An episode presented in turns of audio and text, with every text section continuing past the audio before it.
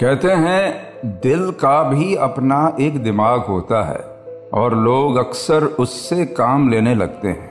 एक कैफ़े में बैठे हुए राधिका बस खामोशी से अपनी कॉफ़ी को देख रही थी। वहीं वीर के चेहरे पर कई सवाल मंडरा रहे थे। वो राधिका का साथ देना तो चाहता था, मगर अब ये मामला उसकी समझ से बाहर होता जा रहा था। उसने एक झिझक भरी आवाज़ में पूछा, राधिका, तुमने पहले मुझसे कहा कि तुम्हें एक घर ढूंढना है। मैंने कोई सवाल नहीं किया, मगर अब तुम कह रही हो कि ये घर तुम्हारा है। How do you expect me to believe you ये सुनकर राधिका ने उसे थोड़ा समझाते हुए कहा, देखो वीर, मुझे पता है कि मेरी इन बातों को समझना थोड़ा मुश्किल है। और अगर तुम इसके आगे मेरा साथ नहीं देना चाहते तो भी कोई प्रॉब्लम नहीं है मुझे। आई विल अंडरस्टैंड पर मैं यहाँ आकर रुक नहीं सकती। मैं एक बार उस घर के अंदर जाना चाहती हूँ। मुझे पक्का पता है कि वहाँ मुझे कुछ याद आ जाएगा। ये सुनकर वीर ने एक हैरानी के साथ कहा, उस घर में जाना चाहती हो हाँ? Inside that house what are you talking Radhika ऐसे ही किसी के घर में कैसे जा सकते हैं हम? इस पर राधिका भी सोच में पड़ गई। उसने चेहरे पर एक उलझन के साथ कहा, पता नहीं बट आई एम श्योर उस घर के अंदर जाने पर मुझे कुछ याद आ जाएगा। I have to get into that house somehow ये सुनकर वीर सोच में पड़ गया कि राधिका की मदद करने का जो फैसला उसने लिया था, कहीं वो गलत तो नहीं था। इस वक्त रात के करीब एक बज रहे थे कि तभी एक खटखट की आवाज़ से सुरभि की नींद खुल गई। उसने आँखों को मसलते हुए देखा कि इस देर रात में भी संकेत अपने कंप्यूटर की स्क्रीन पर नज़रें गड़ाए हुए बैठा था। सुरभि ने नींद भरी आवाज़ में पूछा वट यू डूइंग संकेत? इतनी देर रात को तो काम मत किया करो प्लीज़ ये सुनकर संकेत ने अपनी कुर्सी पर टिकते हुए कहा, ये राधिका का केस मुझे सोने ही नहीं दे रहा है, सुरभि। इस पर सुरभि ने हैरानी से पूछा तो तुम कंप्यूटर पर क्या कर रहे हो? संकेत ने अपनी जगह से उठते हुए एक गंभीर आवाज़ में कहा, मैंने सोचा राधिका की पर्सनल लाइफ के बारे में कुछ पता चले तो शायद कोई लीड मेरे हाथ लग जाए। उसकी फेसबुक और इंस्टाग्राम प्रोफ़ाइल से तो कुछ भी पता नहीं लग रहा है। उसके हिसाब से वो पहली बार लखनऊ आई है और यहाँ आने के बाद ही उसके साथ ये प्रॉब्लम शुरू हो गई है। आई एम श्योर इस केस में कुछ और है जो मैं देख नहीं पा रहा हूँ। ये सुनकर सुरभि ने उसे थोड़ा समझाते हुए कहा तुम्हें इससे पहले मैंने किसी केस पर इतना परेशान होते नहीं देखा। और अगर ये केस कुछ ज़्यादा ही डिफ़िकल्ट है तो तुम राधिका को अपने किसी सीनियर को रिफर क्यों नहीं कर देते? चहल कदमी करते हुए संकेत ने एक उलझन भरी आवाज़ में कहा, नो सुरभि, मैं ऐसे आधे में ये केस को नहीं छोड़ सकता। वो लड़की परेशान है and I must help her somehow ये कहते हुए संकेत के चेहरे पर एक निश्चय का भाव था और सुरभि के चेहरे पर परेशानी का। संकेत का इस तरह से राधिका की ज़िंदगी में इन्वॉल्व होना उसे कहीं खटक रहा था। इस रात राधिका की भी नींद उड़ी हुई थी। परेशानी के ऐसे वक्त में बच्चे अपने माँ बाप को याद करते हैं और राधिका भी इस वक्त वही सब महसूस कर रही थी। घबराहट बढ़ती ही जा रही थी और अब राधिका से रहा नहीं गया। उसने तुरंत अपना फ़ोन उठाया और अपनी माँ को फ़ोन लगा दिया। फ़ोन उठ जाने के बाद भी दूसरी तरफ़ से कोई आवाज़ नहीं आई। राधिका ने एक गहरी सांस लेकर कहा, माँ मैं जानती हूँ कि आप और पापा मुझसे बहुत नाराज़ हैं। मगर एक बार मेरी बात तो सुन लीजिए, शायद आप समझ जाएँगे। इतना कहकर भी कुछ देर तक दूसरी तरफ़ से कोई आवाज़ नहीं आई और यहाँ राधिका की आँखें भरने लगी थी कि तभी उसकी माँ ने कहा, क्या कहना चाहती हो? हम्म बोलो। ये सुनकर राधिका ने एक गहरी सांस लेकर अब तक की सारी कहानी अपनी माँ को सुनाते हुए कहा, माँ, कुछ है यहाँ। शायद मेरे पास से जुड़ा हुआ है ये शहर। मैं बस वही पता लगाना चाहती हूँ। वो म्यूज़िक कंपटीशन, शास्त्रीय संगीत, वो सब छोड़ दिया है मैंने, माँ। ये सुनकर उसकी माँ ने एक हारी हुई आवाज़ में कहा, बेटा, देखो, तुम्हें डॉक्टर की ज़रूरत है। तुम घर आ जाओ। यहाँ रहकर ठीक से इलाज हो सकता है तुम्हारा। इस पर राधिका ने थोड़ा गुस्से से कहा, माँ, ये कोई बीमारी नहीं है। और अगर है भी तो कहीं ना कहीं वो लखनऊ से जुड़ी है। मैं उसके बारे में पता किए बिना वापस नहीं आ सकती। और आपको ये बात समझनी पड़ेगी। मेरे साथ बहुत कुछ हो रहा है, और मैं आपके सपोर्ट के बिना कुछ नहीं हूँ। प्लीज़, मेरी बात समझो।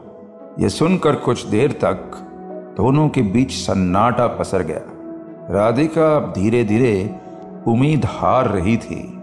इस लड़ाई में उसके साथ कोई नहीं था। कि तभी उसकी माँ ने एक धीमी सी आवाज़ में कहा, ठीक है राधिका, पर तू प्रॉमिस कर कि अपना ध्यान रखेगी। और पापा, अब भी बहुत गुस्सा है। मैं उन्हें समझाने की कोशिश करूँगी। और जब भी मौका मिले, मैं तुझे फ़ोन कराऊँगी। ओके? ये सुनकर राधिका की आँखों में आँसू आ गए और चेहरे पर एक मुस्कान। उसकी उम्मीद एक बार फिर अपने पैरों पर खड़ी हो रही थी। लखनऊ के इस सरकारी स्कूल में आज एक बड़ा सा प्रोग्राम था। स्कूल के ग्राउंड में टेंट और स्टेज बना था और नीचे बैठे बच्चे श्री प्रताप के भाषण का इंतज़ार कर रहे थे। सामने स्टेज पर बैठा हुआ शिव प्रताप लखनऊ शहर का जाना माना बिजनेसमैन था। ज़िंदगी के साठ साल जी लेने के बाद अब वो समाज सेवा में उतर आया था। कि तभी स्कूल के प्रिंसिपल ने एक अनाउंसमेंट करते हुए कहा, और वो घड़ी आ गई है, जहाँ आज के special guest mister Shiv Pratap Singh आप सभी बच्चों के लिए दो शब्द कहेंगे। इतना कहना ही हुआ था कि नीचे बैठे बच्चों के बीच तालियों की लहर चल पड़ी। चेहरे पर मुस्कान और आँखों में तेज लिए शिव प्रताप पोडियम पर आया और सामने देखते हुए बोला, बच्चों, जब मैं आपकी उम्र का था, तब मुझे पता भी नहीं था कि कंप्यूटर किस बला का नाम है। मगर आज देखता हूँ तो हर काम के लिए कंप्यूटर की ज़रूरत होती है। पढ़ाई नहीं कर पाना मेरी मजबूरी थी, मगर आप लोगों को ये मजबूरी कभी परेशान नहीं करेगी, क्योंकि अब से आपकी एक क्लास और लगा करेगी, कंप्यूटर की क्लास। मैं आपके स्कूल में पचास कंप्यूटर की व्यवस्था करवा रहा हूँ। अब हर बच्चा तकनीकी ज्ञान में बिल्कुल पीछे नहीं रहेगा। शिव प्रताप का इतना कहना ही हुआ था कि सारा समाज तालियों की गड़गड़ाहट से गूंज गया। उन बच्चों और उन जैसे कई ऐसे लोग जिसके पास जीने तक का सहारा नहीं था, इन लोगों के लिए शिव प्रताप किसी भगवान से कम नहीं था। अपने बिज़नेस से होने वाले मुनाफे का आधा से ज़्यादा हिस्सा शिव प्रताप इसी तरह गरीबों और ज़रूरतमंदों की मदद में लगा देता था। फ़ंक्शन खत्म करने के बाद शिव प्रताप अपने घर पहुँचा ही था कि उसने देखा एक लड़का और लड़की उसके दरवाजे पर खड़े थे। ये दोनों और कोई नहीं, राधिका और वीर ही थे। उनके पास आकर शिव प्रताप ने एक सहज की आवाज़ में पूछा, कहिए, कुछ काम था आप लोगों को? राधिका ने थोड़ी हिचकिचाहट के साथ कहा जी हम वो जनगणना करने के लिए आए हैं। ये सुनकर शिव प्रताप ने कहा, पहले तो कोई और आया था? आप लोग नए हैं क्या? इस पर वीर ने एक नज़र राधिका को देखा और कहा हाँ सर, हम लोगों ने अभी अभी ही ज्वाइन किया है। ये सुनकर शिव प्रताप एक पल को शांत खड़ा रहा। उसके चेहरे के भाव राधिका और वीर को परेशान कर रहे थे कि तभी शिव प्रताप ने एक हल्की मुस्कान के साथ कहा वेरी गुड इतनी कम उम्र में भी तुम लोग काम कर रहे हो। I like it like it very much please come in ये सुनकर वीर और राधिका ने राहत की सांस ली। आखिरकार अब राधिका और वीर उस घर के लिविंग रूम में बैठे थे। राधिका की नज़रें उस आलीशान और बड़े घर को बार बार निहार रही थी। इसी बीच सामने बैठे शिव प्रताप ने कहा तो बताइए, क्या जानना चाहते हैं आप? ये सुनकर राधिका का ध्यान टूट गया। लगा जैसे उसने सवाल सुना ही नहीं था। इस पर वीर ने बात को संभालते हुए कहा, आपके घर में पिछले पाँच छह सालों में कोई नया फैमिली मेंबर जुड़ा है क्या? ये सुनकर शिव प्रताप ने उसी सहज आवाज़ में कहा, जी हाँ मेरी छोटी बहू और उसकी तीन साल की बेटी। ये दो लोग हैं जो पिछली जनगणना के वक्त इस घर में नहीं थे। इतना कहना हुआ ही था कि तभी राधिका ने बात काटते हुए कहा एक्सक्यूज मी बीच में टोकने के लिए माफ़ी चाहूँगी, पर क्या मैं वॉशरूम यूज़ कर सकती हूँ? ये सुनकर शिव प्रताप ने हँसते हुए कहा, या या शो हॉल से आप सीधे जाकर वो अपनी बात खत्म कर पाता, उसके पहले ही राधिका वहाँ पहुँच चुकी थी। जैसे इस घर के चप्पे चप्पे को जानती थी वो। और यहाँ वीर जैसे तैसे बात को संभालने में लगा हुआ था। लिविंग रूम से घर के अंदर जाकर एक बड़ा सा आँगन था, जिसके आसपास से एक गलियारा था। गलियारे में घूमते हुए राधिका ने एक नज़र आँगन की तरफ़ देखा तो कुछ अजीब सा लगा। वहाँ काम कर रहे एक बूढ़े से आदमी ने राधिका को एक नज़र देखा और दोबारा अपने काम में लग गया। राधिका ने हल्की सी आवाज़ में उस आदमी से पूछा, बाबा, यहाँ एक कुआँ हुआ करता था ना? ये सुनकर उस आदमी के चेहरे पर एक हैरानी आ गई। उसने थोड़ा झिझकते हुए कहा हाँ था तो मगर करीब तीस साल पहले ही मालिक ने उसे बंद करवा दिया। मगर ये बात तुम्हें कैसे पता बेटी? इस बात का जवाब राधिका के पास नहीं था। मगर पता नहीं क्या हुआ। वो बात को बीच में से ही छोड़कर उस गलियारे में आगे बढ़ने लगी। मगर उस बूढ़े नौकर के चेहरे की हैरानी अब भी बनी हुई थी। धीमे कदमों से चलते हुए राधिका आगे बढ़ ही रही थी कि तभी जैसे वो घर वो ही था, मगर वक्त बदल सा गया था। राधिका की आँखों के सामने ही वो घर पुराना होता जा रहा था। और राधिका, बस चली जा रही थी कि तभी एक छोटा सा बच्चा उसके पास से होता हुआ गुजर गया। जैसे उसने सपने में देखा था, उस बच्चे की हंसने की आवाज़ जैसे गूंज रही थी उस गलियारे में। उस बच्चे को देखकर जाने क्या हुआ, राधिका जैसे सब कुछ भूलकर उसके पीछे भागने लगी। चेहरे पर मुस्कान और आँखों में खुशी तो थी, मगर राधिका का शरीर उसके वश में ही नहीं था। कि तभी भागते हुए वो बच्चा अचानक उस गलियारे के आखिरी छोर में बने एक दरवाजे के सामने आकर गायब हो गया और राधिका के मुँह से चीख निकल गई और उसका ध्यान टूटा। और ध्यान टूटने पर उसने देखा कि सामने उस दरवाजे पर एक बड़ा सा ताला लगाया हुआ था।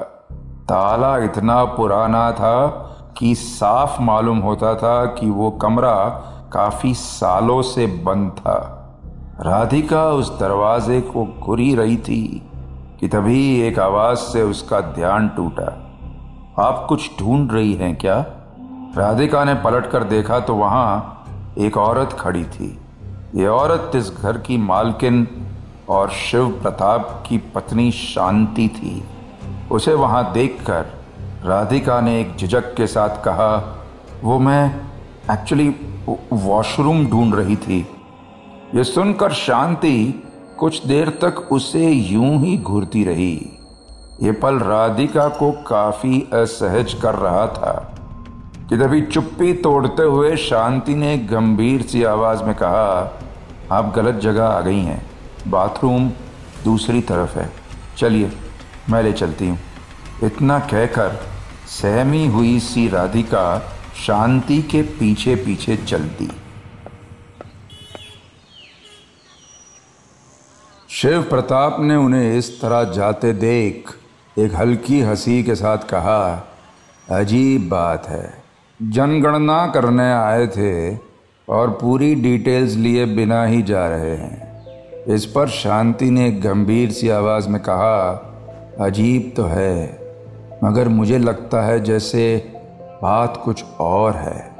आप एक बार नगर पालिका में फ़ोन करके पूछिए कि उन्होंने किसी को भेजा भी था या नहीं। यह सुनकर शिव प्रताप के चेहरे के भाव बदल गए।